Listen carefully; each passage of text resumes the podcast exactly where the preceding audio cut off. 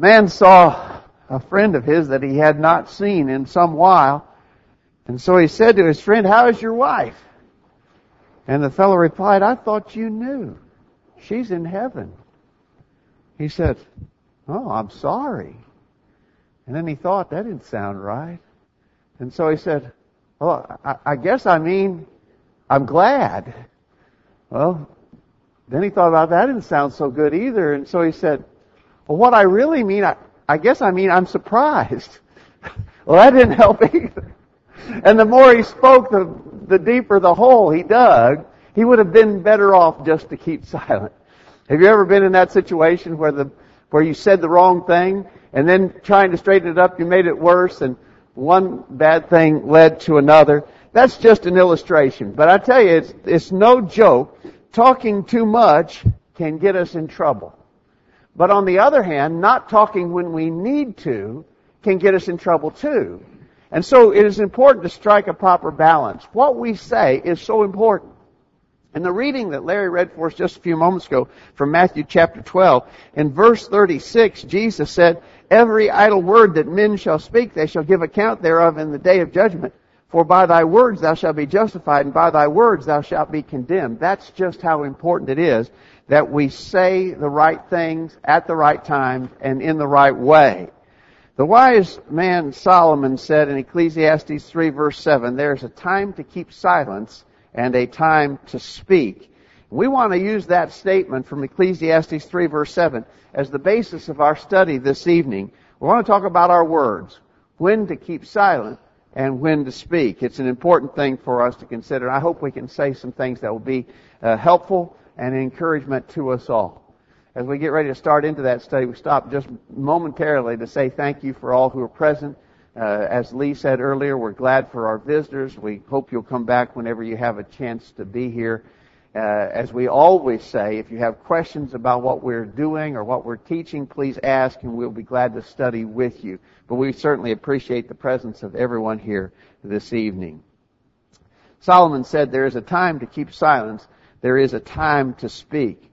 And so let's talk about both aspects of that. First of all, let's talk about when we need to be silent. There's some times when we just simply shouldn't be talking. We need to keep silent. For instance, it is very wise counsel to be quiet when you're angry, to not speak out of anger. Seems that there are some people who sort of pride themselves in having a short fuse. They actually act like that's something good, and you'll hear them say things like, boy, I really straightened him out, or I gave her a piece of my mind. I really told him off. Those kinds of expressions. What they don't realize is they're simply saying that they've not been acting in wise fashion. If they were wise, they would have kept silence until they had cooled off and got their anger under control. In James chapter 1 verse 19 beginning, Wherefore my beloved brethren, let every man be swift to hear, slow to speak, slow to wrath, for the wrath of man worketh not the righteousness of God. When we react in anger, we are typically not doing what we ought to do. We're not being wise. We need to keep quiet until we've got ourselves emotionally under control. In Proverbs chapter 14 verse 17 it says, He that is soon angry dealeth foolishly. If you act out of anger, you're more than likely going to do something you'll be sorry for later. Even the words you speak in anger very often are wrong and hurtful and bear an evil consequence later on. Be silent when you're angry until you can control that emotion.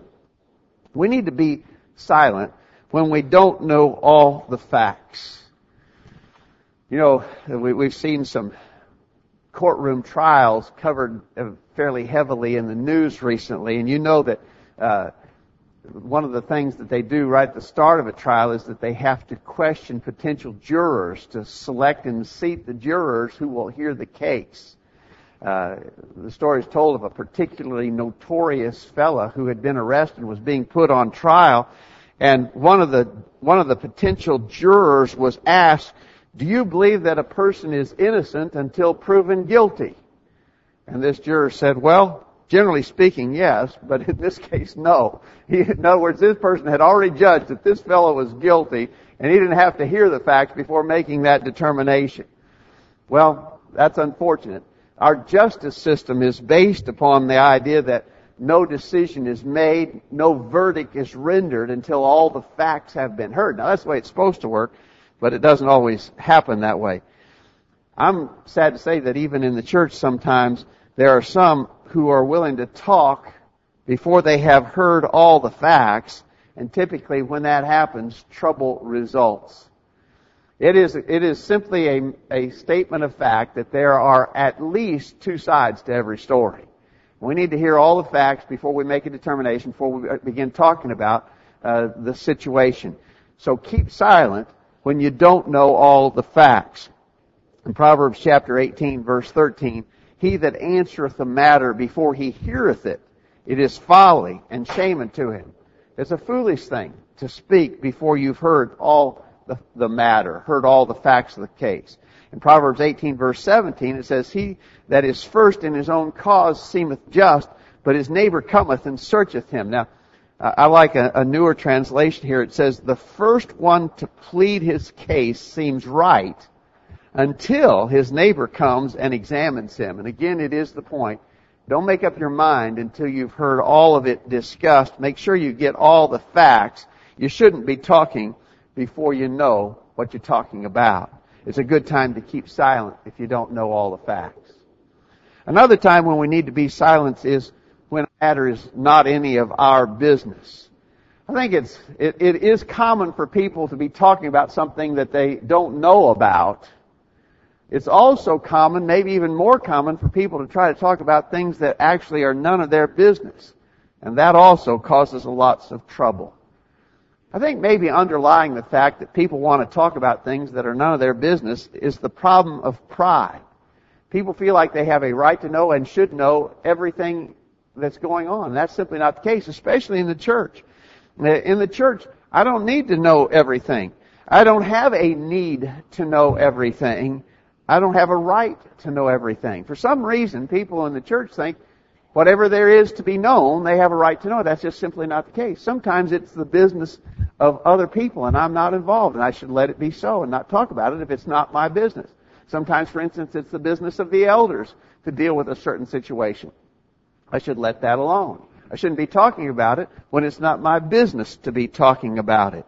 In Proverbs chapter 26 verse 17, it says, He that passeth by and meddleth with strife belonging not to him is like one that taketh a dog by the ears. I think that's a clever way of saying, you take a dog by the ears, you're asking for trouble. You're likely to get bit. And if you stick your nose in where it doesn't belong, if you meddle with things not belonging to you, you're liable to get in trouble. Do you remember the rebuke that Jesus gave to the apostle Peter? Uh, Jesus had been predicting some things about what was going to happen to Peter. And Peter, it says in John 21 verse 20, Peter turning about seeth the disciple whom Jesus loved following, which also leaned on his breast at supper and said, Lord, which is he that betrayeth thee? Peter, seeing him, uh, seeing John, said, uh, said to Jesus, Lord, and what shall this man do? Jesus said to him, If I will that he tarry till I come, what is that to thee?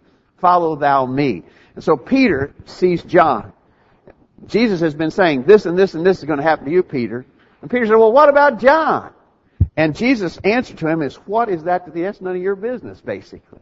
You just pay attention to what you're supposed to be doing. And that's really good advice for us all. We should keep silence when a matter is none of our business. We should keep silent when we're tempted to gossip. I, I really believe that this is a huge issue that we all have to pay attention to. There is a just basic tendency of most of us to love to have something juicy to tell, some, some bit of news. We want to leave the impression with, that we have some sort of insider information that nobody else knows. We just love to be the first to tell something, and it boils down very often to the problem of gossip. In Proverbs chapter 16 verse 27, an ungodly man diggeth up evil, and in his lips there is as a burning fire. Notice that last expression. In his lips there is as a burning fire. He just can't wait to tell it. He is a gossip. We need to keep quiet. When this temptation to gossip hits us, and it does fairly frequently, we need to keep silence.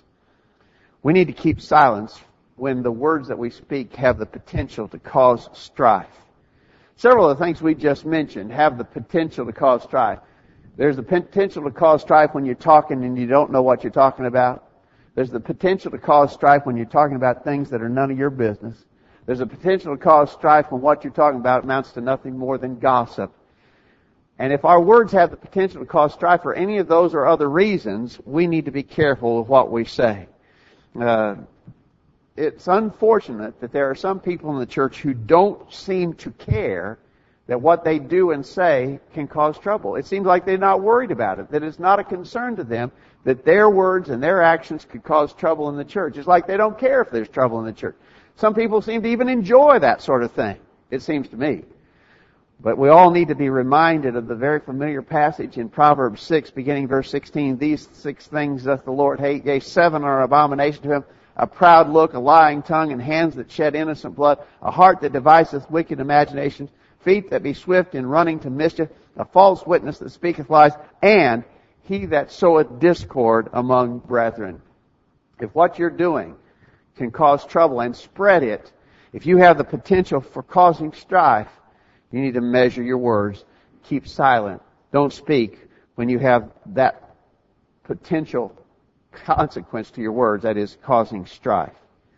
We need to be silent when it's time to listen. I've always heard, and you have too, uh, someone said God gave us one mouth and two ears, and we ought to listen at least twice as much as we speak. You've heard that expression before. I heard another variation on that recently.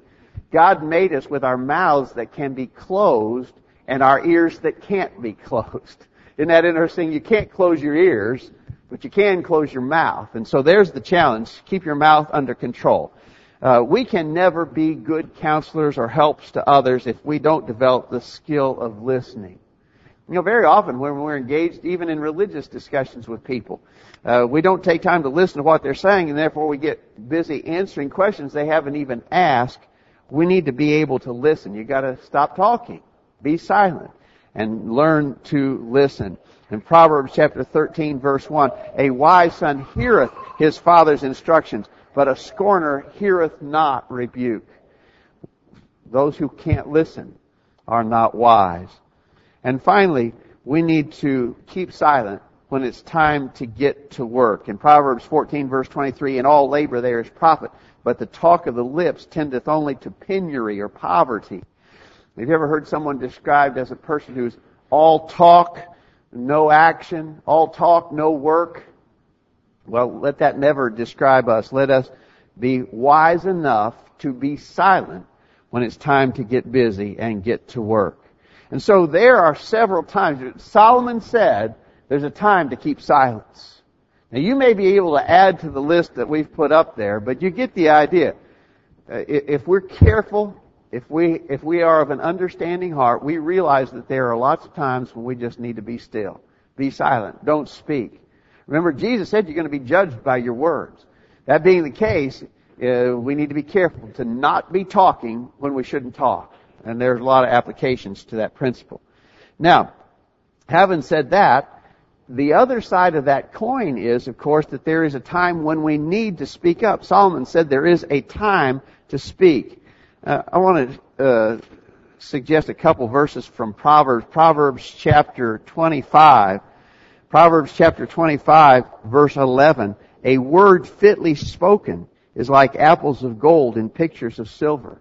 In other words, a, the right word at the right time, a word fitly spoken is very good, very precious. Proverbs chapter 15 and verse 23. Proverbs 15 verse 23 says, a man hath joy by the answer of his mouth and a word fitly, or excuse me, a word spoken in due season. Uh, how good it is. In other words, a word spoken at the right time. An appropriate word at the right time is a pleasant thing. So there is a time to speak up. Now, we just tried to catalog some times when we need to try to keep silent. How would you catalog some, some times when we need to speak up? Well, let me suggest to you we need to speak up when there's a worthy cause that needs to be defended. When, when a defense of what's right and proper and true is needed, we need to speak up. There's the old expression that silence is golden. That's true sometimes, but sometimes being silent is just Someone said sometimes being silent is just yellow. It's not golden, it's yellow. It means that you're not brave enough. You're not courageous enough to speak up in defense of something that's right and proper. The apostle Paul said in Philippians 1 verse 17, I am set for the defense of the gospel. And we know the life of the apostle Paul. We know he never wavered from speaking up to defend the truth of God, to say what needed to be said when it needed to be said. We need to imitate him. When the truth is at stake, when error is being promoted, we need to speak up in defense of a worthy cause. That's a time to speak. Certainly, in close association with that, we need to speak up at every opportunity to teach the gospel. Have you ever heard someone use the expression, my life is my sermon? Uh, the idea of that, when people say that or something like it, they're saying, well, I may not go out and teach people, I just try to live right. I just try to live right and let people see my life and my example. I try to teach by my example. I may not go out and actually try to engage people in conversations about God, but I try to live right. I let my life be my sermon. What do you think about that? Well, I would say that's good and even necessary. You know, you got to be living a right example if you hope to influence people uh, in the right direction. But it's not enough. It's good and it's necessary, but it's not enough to say I'm just going to live my life as an example before people. For instance, if you lived a very good moral life, as a Christian should, uh, before your neighbor, that's that's a, a fine thing. But if you never got busy telling your neighbor what he must do to be saved, he could never learn the plan of salvation, for instance, by just observing your moral life. Living a moral life is very important, but you've got to be willing to speak the words that teach them what they must do to be saved. And so uh, we should speak up at every opportunity to teach the gospel. You know the famous Great Commission in Matthew chapter 28 verses 19 and 20. Go ye therefore and teach all nations, baptizing them in the name of the Father and of the Son and the Holy Ghost, teaching them to observe all things whatsoever I have commanded you. And lo, I am with you always, even to the end of the world. Amen.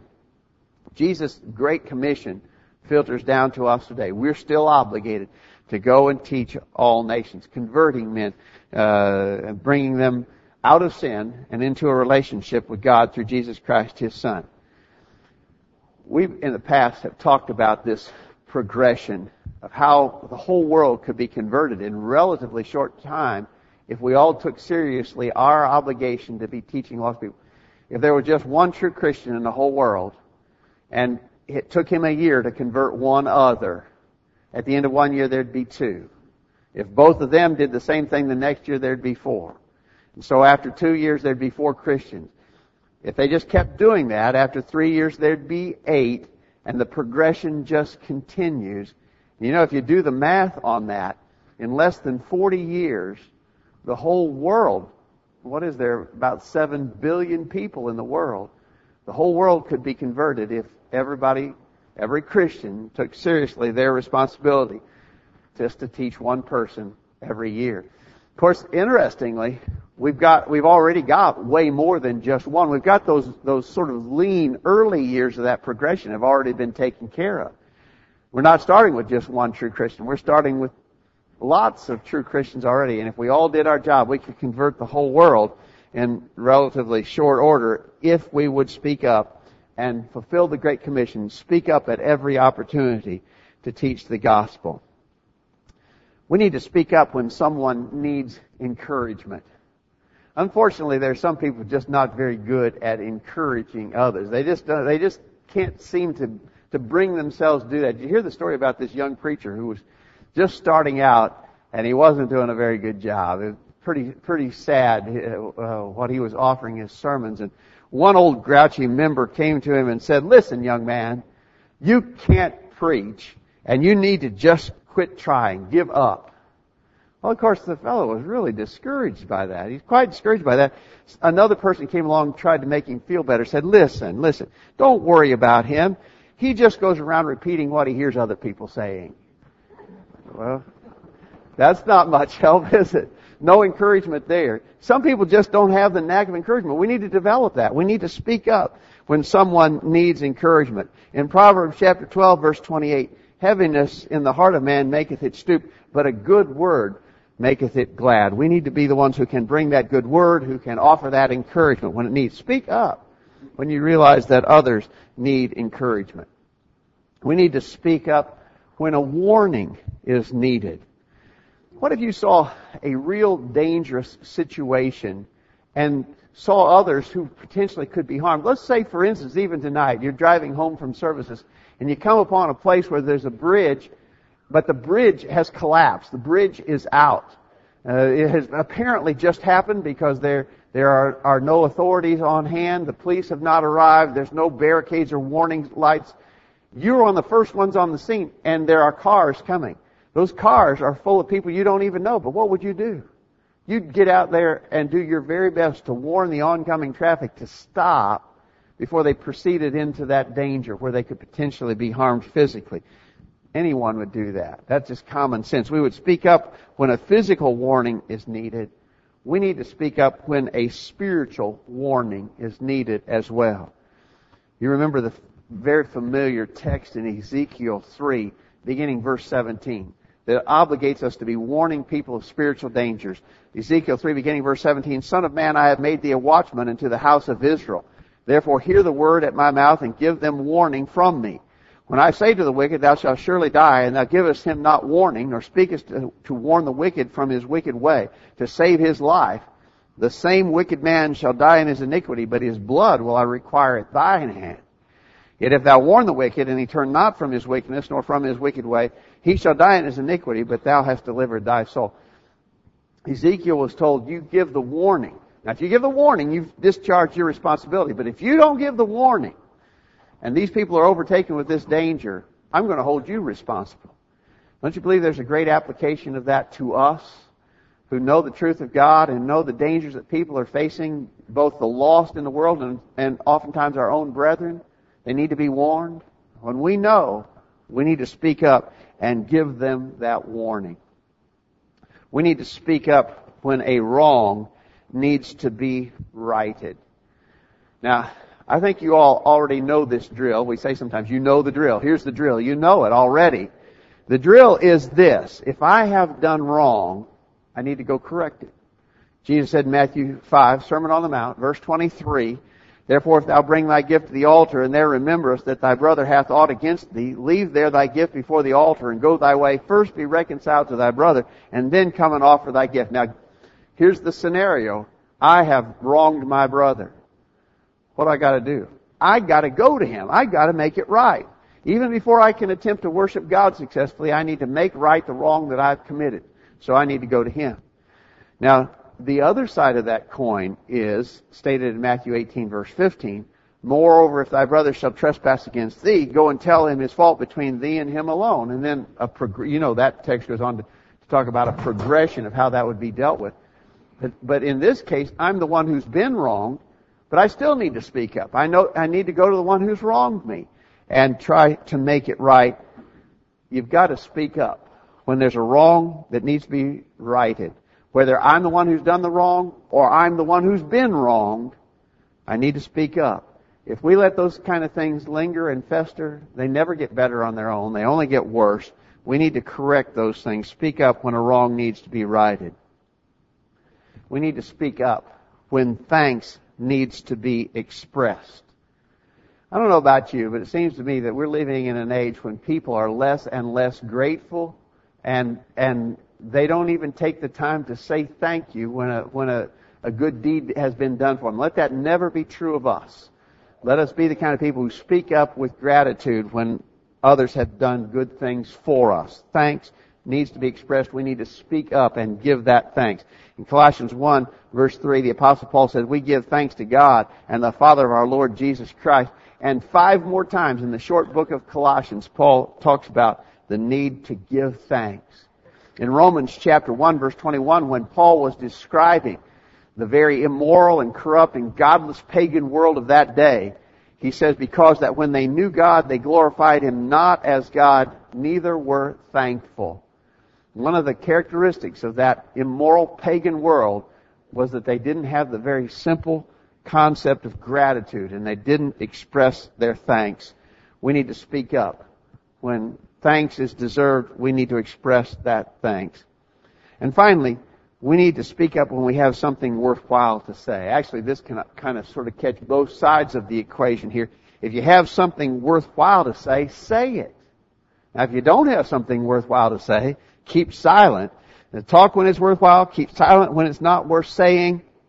In Proverbs 17, verse 28, even a fool, when he holdeth his peace, is counted wise, and he that shutteth his lips is esteemed a man of understanding. So if you don't have anything worthwhile to say, keep quiet. But if you do have something worthy, then say it. Solomon said, there's a time to keep silence and a time to speak.